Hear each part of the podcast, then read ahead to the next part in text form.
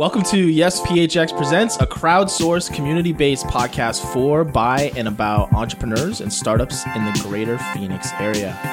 We're recording this live today at the Armory, located in the Arizona Center in downtown Phoenix. I'm Vincent Orlek, president of Social Media Club Phoenix, and your host for this episode. I'm accompanied by our amazing producer, the founder of Zcast and all around podcast resource, Mr. Raz Yaloff our special guest today. We've got Mike Alonzo, VP of Product at a little company called AMC. That's right. That's right. In the Phoenix area, and Paige Susi, Community Director at AMC. Welcome, you guys. Thank you. Thank you so much. What's going on? Nothing. Just getting super, super stoked on uh, sharing this AMC message and seeing Yeah. what Paige comes up with because I'm sure it'll be hilarious. oh, definitely. Of course, of course. so I I was a little familiar with with AMC. I- I've had some conversations actually with with you, Paige, about it. And um, if you if you can just maybe give the the thirty second to a minute description of what AMC does. Yeah, absolutely. So AMC is a hyper-local social listening tool that has uh, advanced engagement and analytics functionality. So what we specifically do is isolate physical areas, whether it's on the venue level, city level, couple blocks. Uh, we can get very granular with it, and we source publicly shared social content um, specifically for marketing analytics and engagement and then long-term activation conversion tracking um, just for a more ai powered um, messaging platform Cool, cool. Who who would use AMC? So we specifically work right now with enterprise level um, since hyperlocal has been our lead uh, for the last two years a lot of our background is specifically related towards live events um, concerts festivals and also professional sports and then also with other large brands that leverage events as part of their marketing so as an example uh, we've worked with Linkin Park and matchbox 20 acdc kiss um, on the music side.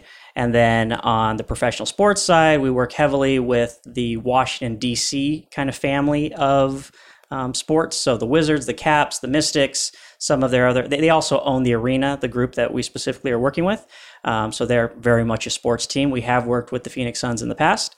Um, and then from kind of large events, more along the lines of like the Super Bowl. I don't know if you've ever heard of that. It's a little event they have annually, uh, along with um, um, Red Bull. So we've worked with them on their Flugtag events multiple times, as well as a, a smaller but still really engaging um, program called uh, Culture Clash.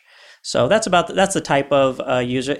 You know, AI powered marketing is still really new, and it's hard for a lot of uh, today's marketers or traditional marketers to re- they all understand its potential and the value of it, but don't really know how to harness it. Um, so we've really spent a lot of time in these early couple years educating and uh, just trying to push beyond what's traditional. Yeah, I and I to your point, I, I think I think uh, being a a social media marketer on my end, and I follow a lot with what goes around the industry, and I think the traditional marketer thinks a Facebook chatbot is AI. You know, like Yeah. that's that's the extent. Oh, here's how I can use AI in my my job. Um, but there's yeah, there's so much more. Yeah, a lot much of the more. people we work with actually just assume the listening part is AI, and then they're curious how can they spam what they found. right. And we're like, you can't because A, no one wants it, B, it's illegal, Yeah. you know, and C, there's so much more potential um, around a person. Because the truth is, people want to be marketed to. Everyone wants it. They want cool things. They just don't want to be marketed about stuff they don't care about. And that's really where we're trying to make a dent in in the world and, you know, deliver better marketing with value. it feels like the the hip thing right now, of course, with with Facebook's the the data, the, the uh, which actually Facebook didn't technically do anything wrong, in my opinion. Yeah, we won't go there, but uh, the, Oh, we can go there. I mean, we go can all the way It's in just it's just funny. It's Yeah, I- affected us absolutely. Yeah, Yeah. it's Okay, well, you know what? So how, how has that affected you? With so Facebook, this whole data breach, a, alleged data breach, it wasn't really a data breach. It was Cambridge Analytica, which is now shutting down. Mm-hmm. Um, they're kind of giving into what's going on around them. Yeah, by- they by ex- shutting they down. exploited a Yeah. system, right? What's Cambridge this- Analytica did. yeah, specifically Cambridge Analytica exploited a system, and I mean, what else is Facebook going to do but respond to that? Mm-hmm. And their response has been pretty swift, right? They greatly, and this is across the board. It's not like it affects the small guy, the big guy. It affects everybody. Yep. Um, and I'm sure it hurt Facebook to make that decision because the secondary market is a big deal from a revenue standpoint from them. But you know, essentially, what they've done is they cut greatly reduce the amount of calls you can get on an hourly basis from like 1500 to 200 so it it's greatly delaying the amount of feedback you get. Right. and then secondarily they're cutting off a lot of the key um, information about the user uh, specifically name um, follower counts followers and following their bio information like a lot of the publicly legitimate um, information about a person is no longer accessible. Oh, you can also not contact these people via third-party apps. So you know, a, a, you know, not the largest component, but certainly a component of AMSI. Sure. absolutely was the engage component. So now we just, like everyone else, have to figure out a way to communicate with them right? So we're not beholden to Facebook and their family. You know, we actually access information from other uh, sources. Um, but the truth is, Facebook is the giant. So although we still source from Twitter and YouTube and some of the other ones, Instagram rules uh, publicly shared social content. Facebook and Snapchat never allowed it. I mean, they, they may have historically, but not for a long time Right. have they allowed that information. It's it's kind of an Instagram thing. So what we typically see, especially in live events and stuff that's really fun or cool to be a part of, Instagram is always the leader in the platform that we're sourcing from. But on its head, if it's educational or conference driven or political, then Twitter is the ultimate leader in that, right? Because that's just the different Yep. worlds at each one of those platforms. And right now, Twitter had a similar thing a while back. They pulled the plug and they've slowly let it back in. Um, our expectation is that Facebook will do the same thing over time, um, but we can't be uh, reliant on Facebook and what they want to do on their whim. So we continue to look beyond that as a sourcing tool to identify people and um, help segment them in a more appropriate fashion. Sure.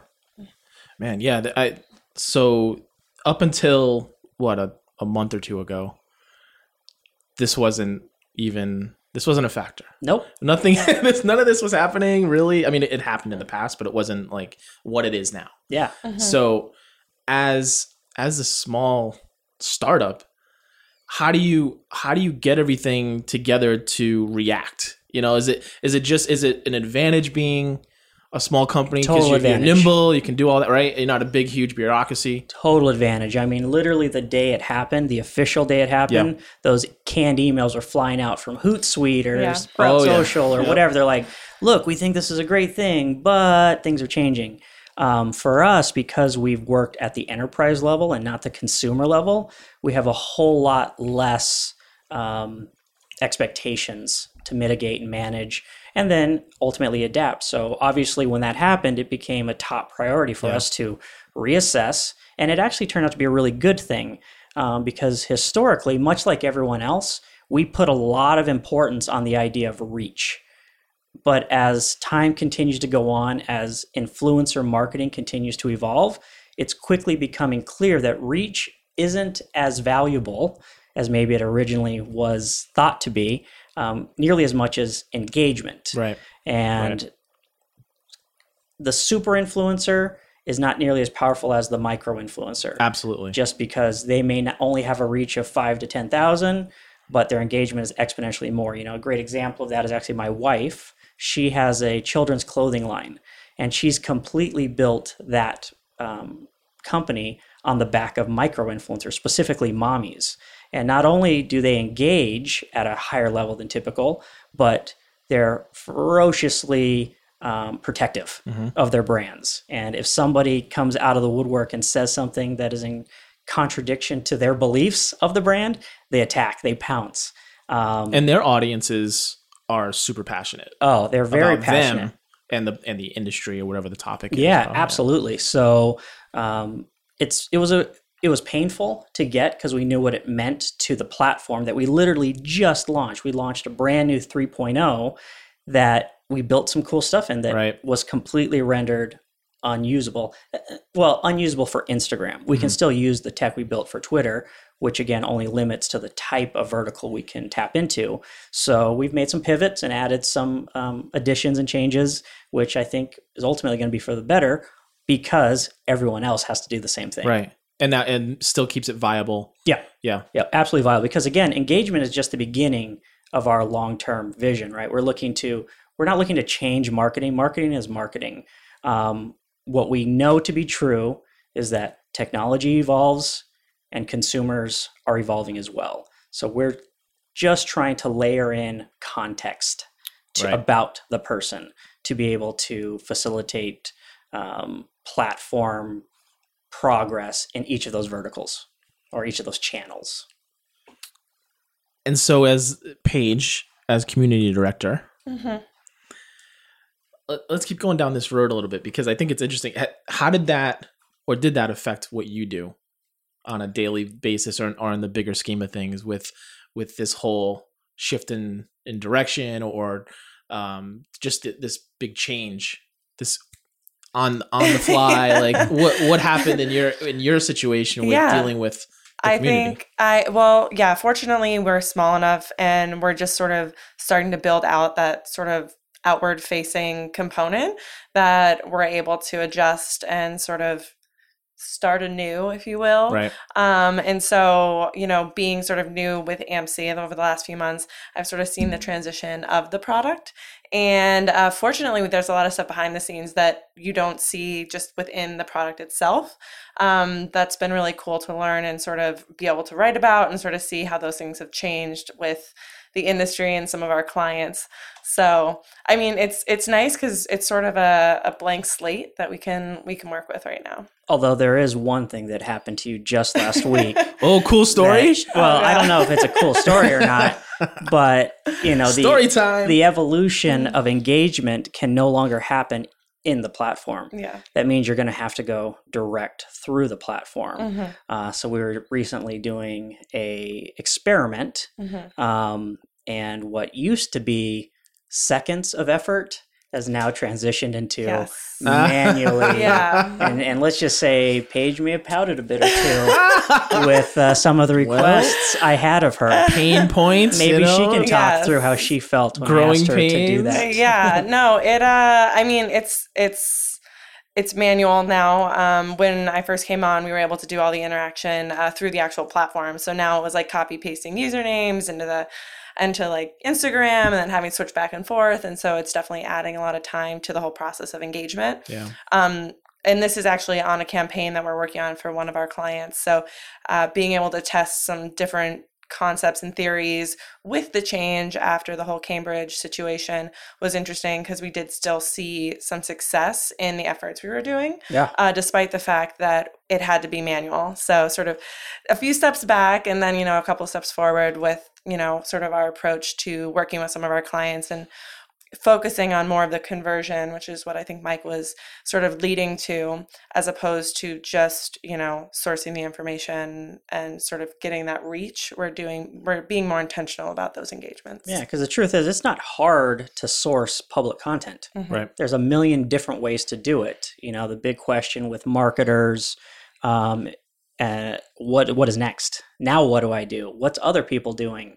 Um, if I can't spam them, then what is the value of this, right? If I can't send a mass email, then why am I doing this at all? But you know, it's one of those things. Everyone knows they need to do something about it, but they don't know what to do. And there's a million experts that'll tell you very vague things that you could do. oh yeah go to any conference And, uh, you know, Oh, isn't that the truth? you know that's certainly probably a little true. Uh, to a point not Certainly, every probably. you know, certainly, probably. Uh, but the no one knows. There's no right answer.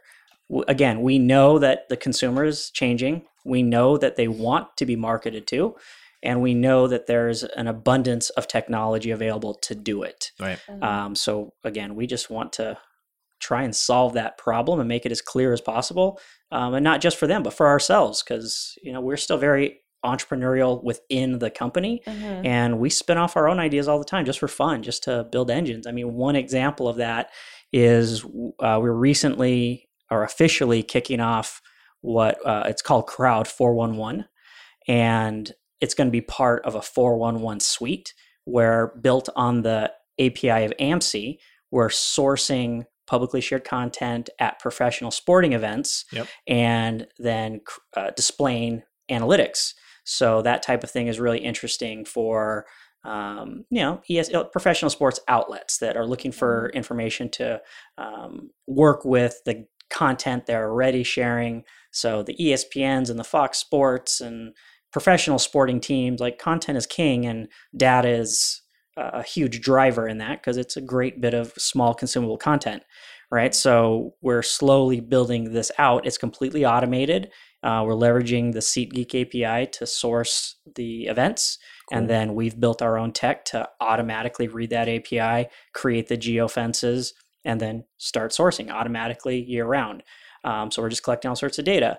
And on the back of that, that's where we're testing ideas around Mhm. conversion specifically for varying uh, professional sporting teams. Mhm. You know, and the, what makes this test interesting is that Crowd 41 411 is unknown, right? It's it still has very minimal social presence, and for all intents and purposes, it looks like a spam account. Mhm.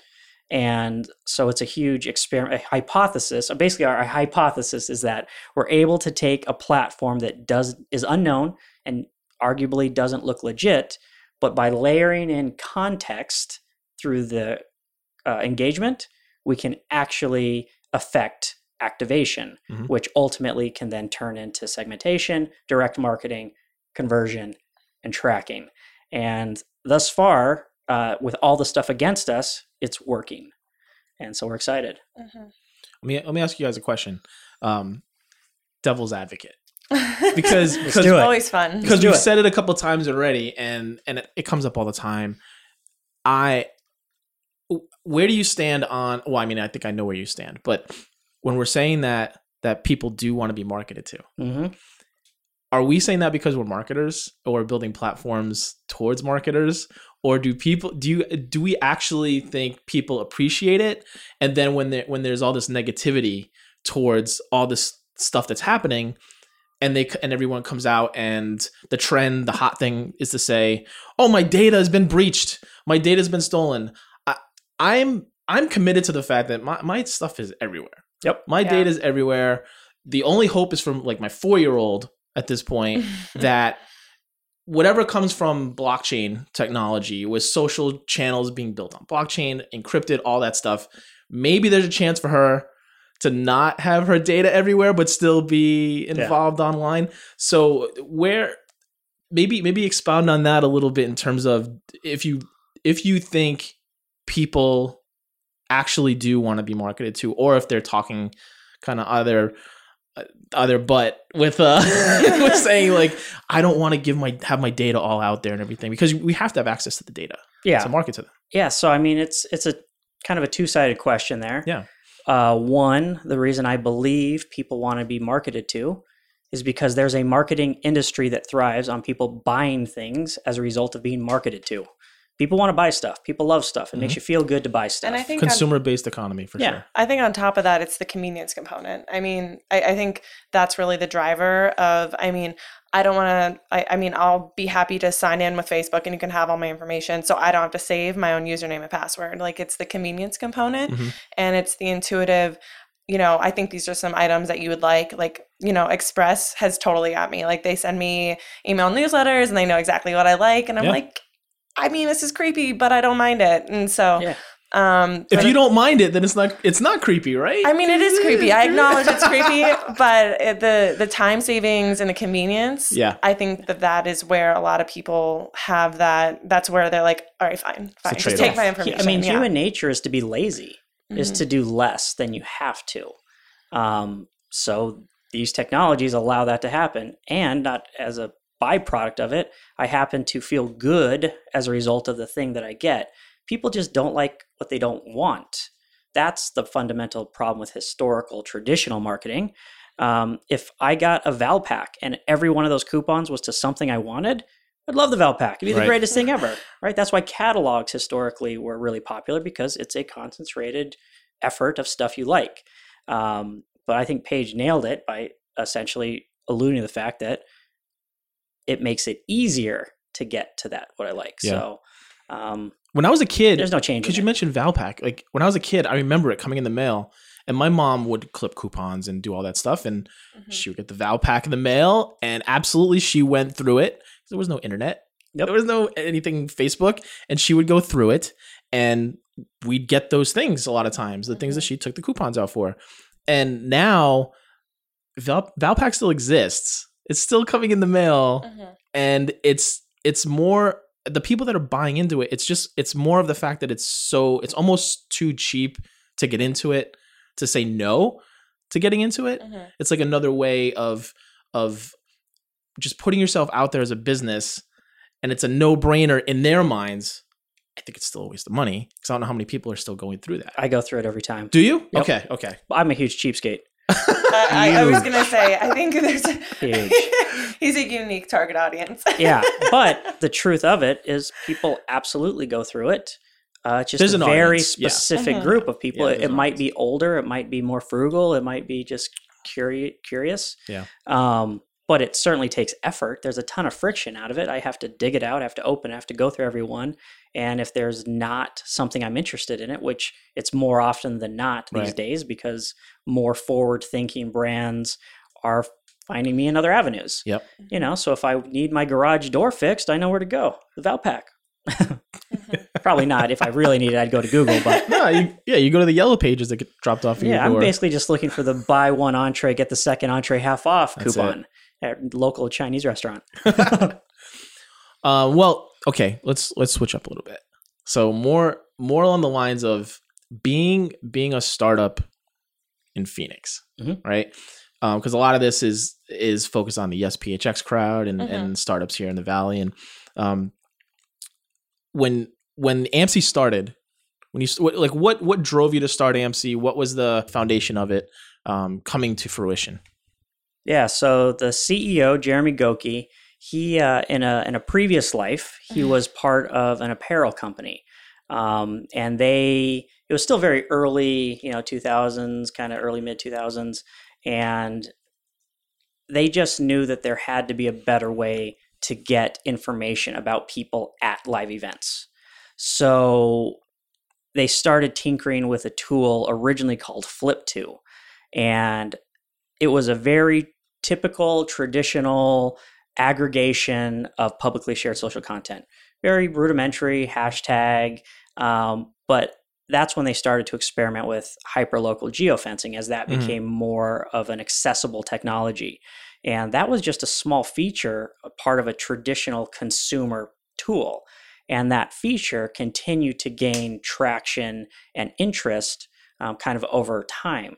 So, and consumer software is always hard to get off the ground, to hit critical mass in a world of software. Yep. Um, so it was realized that this feature was unique enough to stand on its own and that a market that was larger that could get more value out of it long term could be addressed. You know, uh, one of the earliest um, users of Flip2 and the earliest interested parties in um, the hyperlocal was ACDC and KISS.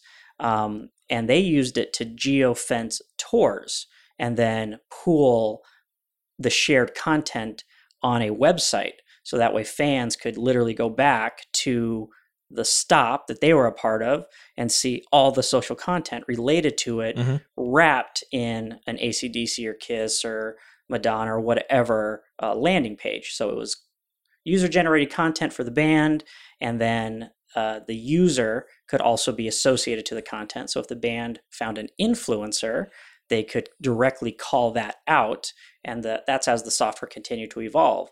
Um, after a little bit of a legal issue with the name of Flip2, uh, which was completely unfair and unwarranted. But sometimes the big guy who happens to have it is going to win. Yeah. Um, so AMC officially was born at the end of that litigation, and it was for the best. It's a better name. Flip two is, doesn't make any sense, um, and AMC was available, so great. Uh, so we went all in, and that's about the time I actually joined AMC. Was right at the pivot from consumer to enterprise platform, um, and from there we've just built out the suite as we know it, and as we continue to see it evolving. And you guys are are both pretty long time contributors and members longer than me um, of the yes the yes PHX community. Mhm. Um, Mhm. How do you, from the time that kind of maybe you started in the the area and getting into all of this eh, to now, what do you see? What do you see that's changed? Um, Paige, we'll start with you.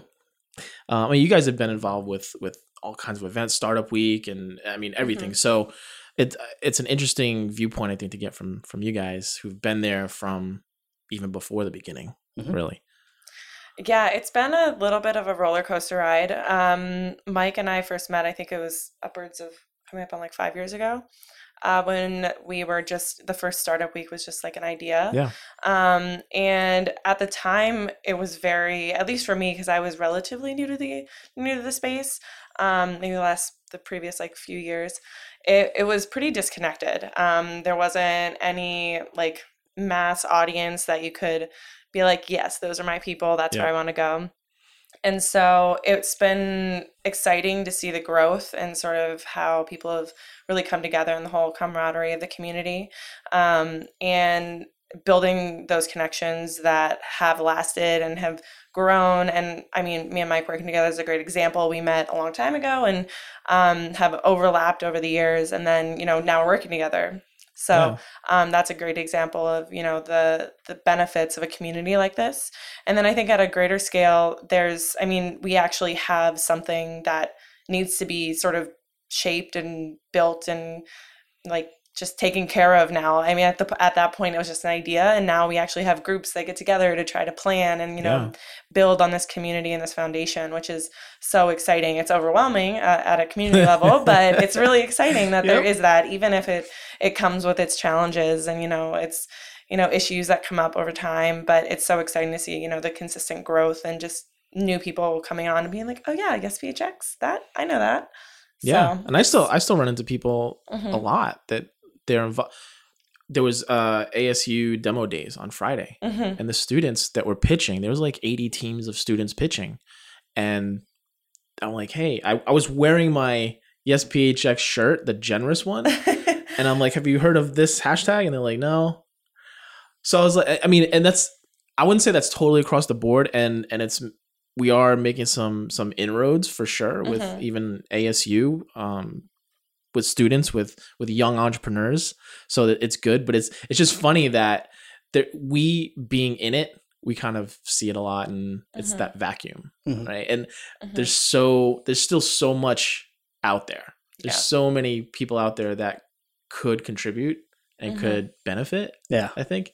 Um, so how about how about you? Yeah, Like, I, what, what I'm a seen? huge fan of Greater Phoenix, and that's all its parts, Yep. right? All of its. Yes, it's not just Phoenix yeah. downtown. It's like West Valley, East Valley. Yeah, I mean, it. They're we're the biggest small city. I mean, I guess we're the, Yeah. or we're the smallest big city. It's actually the other way around, right? Smallest We're the fifth largest in Yeah, the country, Some of that. but it's still just a microcosm of entrepreneurship in the country. Yep. Um, I'm actually I've been in the Phoenix entrepreneur space since '99. Um, I, yeah, again, I don't think Paige was even born. I hadn't moved here yet either. yeah, so I, I've seen a lot of change Yeah. in that time. I mean, the internet was barely a thing then. Um, We were all still using Yahoo for Yep. for crying out loud. Like, Mhm. yeah, well, where I lived, there wasn't even any. or um, AOL. yeah. well, I was actually using uh, Net Zero. Yeah. Because that was the only dial up available where I lived. the only high speed internet was at work, um, which we abused so much.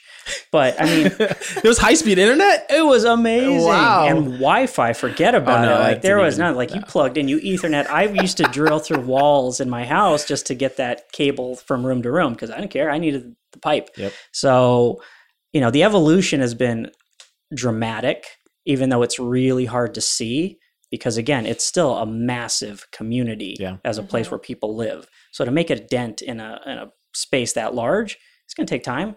Um, you know, the biggest thing about Phoenix that I love is that there's no snow days. Right? no one's no one's ever had to shovel sunshine. Um, Coming from the East Coast, it's a I can confirm. It's, don't underestimate not raking leaves either, because that's right up there to Mhm. a point. It's like one B after Yeah. shoveling snow. Let me tell you. yeah and you know you know for me i always have to remind myself phoenix or greater phoenix Mhm. is a tourist destination first right people come here to get away and we live in that which i think is a typical issue of most people who live in that type of environment there's nothing to do here it's too hot i don't like right i'm like there's lots to do here otherwise people wouldn't come here Mhm. right? So the opportunity is immense. Um, but starting then and just watching the evolution, um, it was kind of bizarre for me because the first startup that I was with then, it was just around December 99. Um, they were well funded, right? This is dot com, Yep. overfunding, opulence, right? They issued um, scooters and they bought our groceries and you know we had a party every time the simplest milestone was met. Hey mm. mike got to work on time today. Let's have a party. Right? So i got to experience that all the way to the top and the implosion of that and all the way to the bottom In all fairness, you guys are. I hear you're still celebrating when you arrive on time, Mike. yeah Yes. Okay. Absolutely. Yeah. Yeah. he, he slowly saunters in. yeah it's you don't arrive on time when you're always available That's right. You're always on. It's all good. Always as long as you get your work done. You exactly don't have to clock in. Um, But yeah, as things have evolved, uh, communities have grown.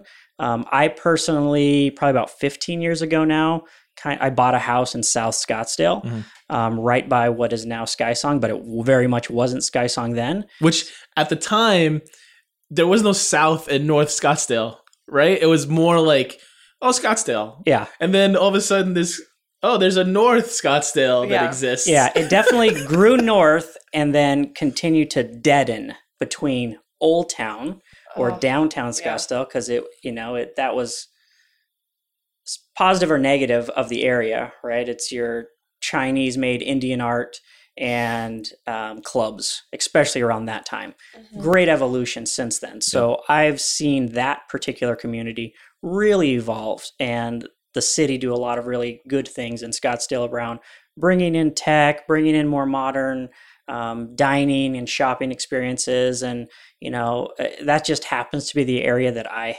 planted my flag in Sure. but uh, and you know I've done a lot of my personal entrepreneurial ventures in Scottsdale. But as of recently coming to downtown Phoenix, the only reason I've ever poo-pooed downtown Phoenix was not because of what it's doing and what it's capable of doing. I don't like paying for parking, and that really or you bothers just need me. to know where to park. I mean, and I'm not. I think well, that's really the issue here. I spent a lot of time downtown, circa 2005 through 2007 Mhm. where um, First Fridays was still kind of the Wild West. You could post up yep. anywhere. The city wasn't in your business. And like I loved the um, early nature of that. It's since evolved, probably for the better, or has it needs to. But you know, I'm just kind of old school, so I'm like, oh, another condo, just what we need here.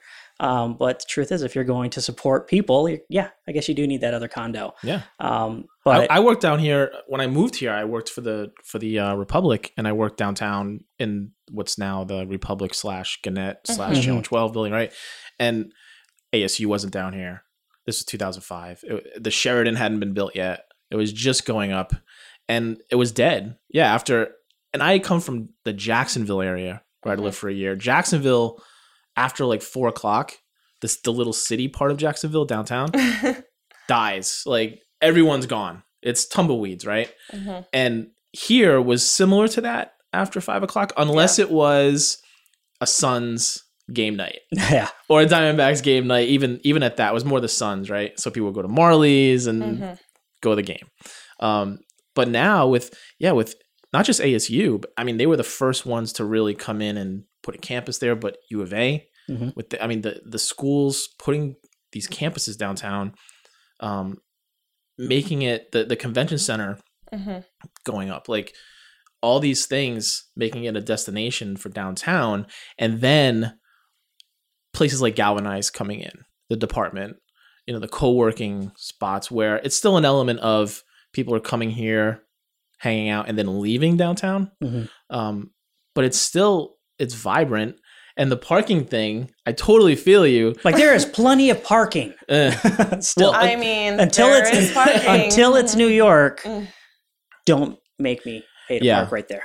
they they the one thing I'll say That's with the own parking, they they created a once they added in the ability to at least use a credit card or, or a debit Yeah. card into the, the machines, and then uh, I don't know the name of the app. It might just be Park Mobile or Mhm. something. Mhm. I just found that the other day. So now I have the app. It tells me how much more time I have left on the app, and I don't have to worry about getting it. I got a seventy two dollar ticket Oh man, at that's brutal. I met someone for coffee at Cartel, and I got a I took it because I was a little bit late getting back. Um, I ended up not having to pay it because the the meter person retired, and I took it to the court date, and they didn't show because they retired. Um, so you know, You won that round. I won. I, a small win, small win. No, I think it's great. Either way, yeah. everything that Greater Phoenix is doing, I have huge uh, hope for it. I continue to stay optimistic. I haven't left. I've had plenty of opportunities to leave the valley, and I've chosen not to. Um, I think it's all in all a really fantastic city. Um, as the Yes PHX thing has evolved, Mhm. um, you know, anything that is not driven by a singular vision and force is going to have its pains, Mhm. but also have the ability to evolve well beyond any single vision could. You know, obviously, cities are limited by that, companies are limited by that. So, even though yes, PHX is not as large as potentially it could be, or people aren't as aware of it as they could be, um, there's only one only one way for it to go, and that's to grow Right. as long as people stay true to what it is. You know, it's not an organization. No one owns it, and no one should be trying to own it. Um, I think if someone does choose to do that, the organization, very similarly to kind of how my wife's community is, they're going to rebel against it because it's in direct opposition to that traditional thinking. Um, my only gripe with people who are pro yes PHX is that I'm tired of hearing your ideas. I want to see your ideas um, because I know they can. There's a lot of fear. Like, I can't because I'm not in this big city or there's no one, like, that's ridiculous. Just take a shot and it might fail. And it probably will, but who cares? Give it a shot because you can't fail at everything. I know I've tried and it just it just doesn't happen um, because even if your ideas fail the relationships you make will never fail you know i have worked again for last 20 years in the space and i've reworked with many of the same people i go out of my way to bring uh, my network with me where i go Right. and i know vice versa they would do the same for me in that instance right so i think that's really the core uh, in my opinion of what yes PHX should be it's Mhm. about the relationships and then what can come from that relationship so i don't want to hear about your idea again i'm not going to sign an nda because i'm not going to steal your idea it's probably stupid and but i don't know as fact so Tough love, so tough so, so, love, prove, Mike. so prove me wrong it needs to be heard sometimes. Needs yeah to be said. just just take the shot make your relationships and you know i wish you the best um, and i'll absolutely help anyone serious because that would be again one of maybe one of the other secondary gripes is that i've offered support Mhm. And then the person doesn't take you up on it. You know especially asu students or college students in general they tend to get very bogged down in the college life and they won't leave the campus or they won't go outside of the perfect entrepreneurial bubble that is college which you can do the best you can in a controlled environment but Yeah. anyone who's done anything remotely entrepreneurial there's nothing controlled about it um, I've found that college is typically a great place to learn what not to do, not so much what to do, because you don't know. Anything can happen. Yeah. I I'll say that I think that like my experience with ASU to this point, which has been not a ton, but a little bit, they're they're at least they're trying. Mhm. They're trying to provide these resources for the students that are serious about it, or at least at least be exposed. Like Mhm. get this experience of um here's here's an example. Last friday was asu demo days right? And there was one student i, I talked to a bunch at that day. Um one of them was uh oh and for demo for those of you that are not familiar demo days is for better or worse it's kind of like a shark tank Mhm. pitch environment. Um they have all these rooms and there's judges and you go and you pitch your idea. One of the students um he came down and i was like oh man you know how'd it go with how how'd they receive you? And he was like oh i got killed in there. I got killed. I was like what? Good. you know what happened? I was laughing. I'm like he was smiling too. And and i was like well why? What what happened? And and he was he was saying how they killed his idea. They were asking him all these questions about like future uh, how it's going to scale and grow and like and and i can't explain the idea.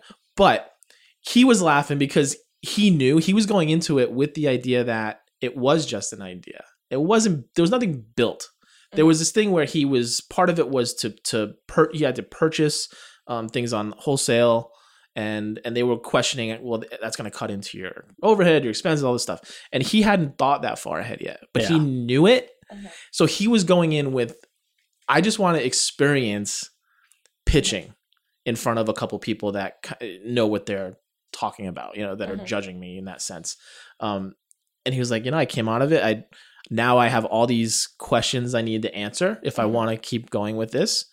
And i will you know? So it's i think that type of thing and there's a couple other events that do this on a monthly basis too where just even that experience that small experience in a small room with a couple people you throw your idea out there and let it get crushed.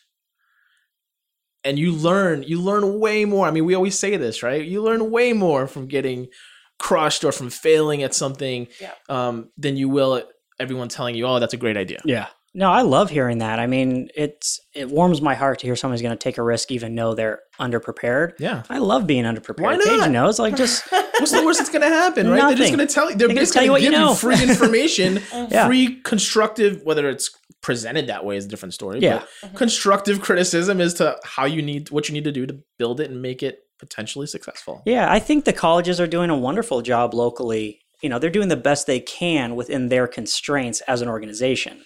Um, So I just want to always, I always hope that anyone, student, adult, or otherwise, there's a million options to learn. Um, there's millions of people who want to share what they've learned, but you have to respect them and their requirements of that. Well, one thing I was going to say is I actually I went to ASU and I went to the Cronkite School the first year. It was downtown, so I was right at the onset of that. Um, but I, I never did the whole entrepreneurial like classes or anything like that. But one thing I will say is the Cronkite School was all about action. It wasn't like it was much less about the study as it was like they just threw you in doing and yeah, do it go try this like um, every semester it was an internship or some sort of like you know you hit the ground running and i definitely think that that helped me to be able to get into the professional world ready to actually be okay with trying and failing and just like continuing to go as opposed to some of the students that i see coming out who are like okay i learned now someone hire me right Yeah. um, and it's such a frustrating it's such a frustrating attitude to see and i don't and it's great to see you know we have these different opportunities for kids to at least be aware of entrepreneur like the entrepreneurial world and stuff but um yeah it's we need more of that action oriented education as opposed to just like textbook experience Oh, for sure. And that that's that's not even that's not a new concept either. Like Yeah. that's when I was in college, I learned whatever, but then once I did internships, Yeah. which oh, everyone said has said that for decades, right? Like Yeah. it's doing. You have to go in and do it. You can learn all the stuff in school, but then you get into a company or doing your own thing and that's where you're going to the true learning is going to Mhm. come from the the failing and Yeah. succeeding and all that. So Yeah, I actually don't even like the idea of internships. What they've become is really nothing more than a gopher, and you, you're only going to learn if you go I think outside. it depends. I think it Again, depends it's on the not- opportunity. I think what I'm basically what I appreciate more Yeah. is the idea of apprenticeship. And that's a, you know, you want to be a blacksmith, you're going to have to work as a blacksmith for a long time to get even remotely good Right. on the professional level.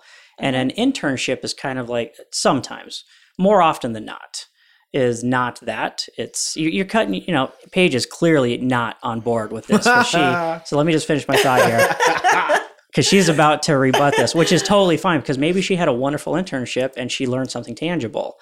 I just know that I've seen many interns Sure. do very little Sure. and get very little out of it. And then that intern is interrupting a person who needs to be doing something. And they're probably not even doing a good job teaching the person what they need to because they feel obligated to keep them busy and all that. Mhm. Um, so that's kind of my just general gripe with it traditionally, which is just an extension of college, extension of more of what. College credit. Yeah, and often it's I used as that. Yeah. Um, so I'm just I've just always been a big fan. Speaking specifically back to Paige's point, like just throw them in the deep end, Mhm. and they're they're gonna drown, and that's fine.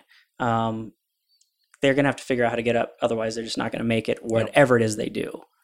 I mean, yeah, I think part of it is on the person and Absolutely. what they t- what they make of it. And yeah, sometimes there are those that just bring in like 10 sophomores just to crank out some busy work. But yeah, I mean, my last internship turned into um, you know, what you could call my first real job, which led me into starting my own consulting. So for me, and I met like one of my best friends and one of my mentors. And so like and frank, frankly it was a startup and they were in complete chaos and so because of that they didn't really have enough to provide like any support to provide me so Yeah. i just had to learn But let's just be fair, Um, Paige. You're special. you're a diamond in the rough, and that's why you're you're, you're someone I consider important to my network. oh thank you mike Yeah. so sweet of you But otherwise, Well, the that's rest like the of one people. compliment i'll get for about 10 you Yeah. know like insults or something you could have done better because I'm just trying to make you better. exactly I would say, uh, I think it's a combination. I think it's a combination of Oh gosh, The someone's one foot in, one foot out. Here we go. no, company and the person because Yeah. and so my experience was um I did a TV and a radio internship each for like a year, right? Specifically th- they were both great and that was when I wanted to get into TV and radio like do work at ESPN and all this stuff.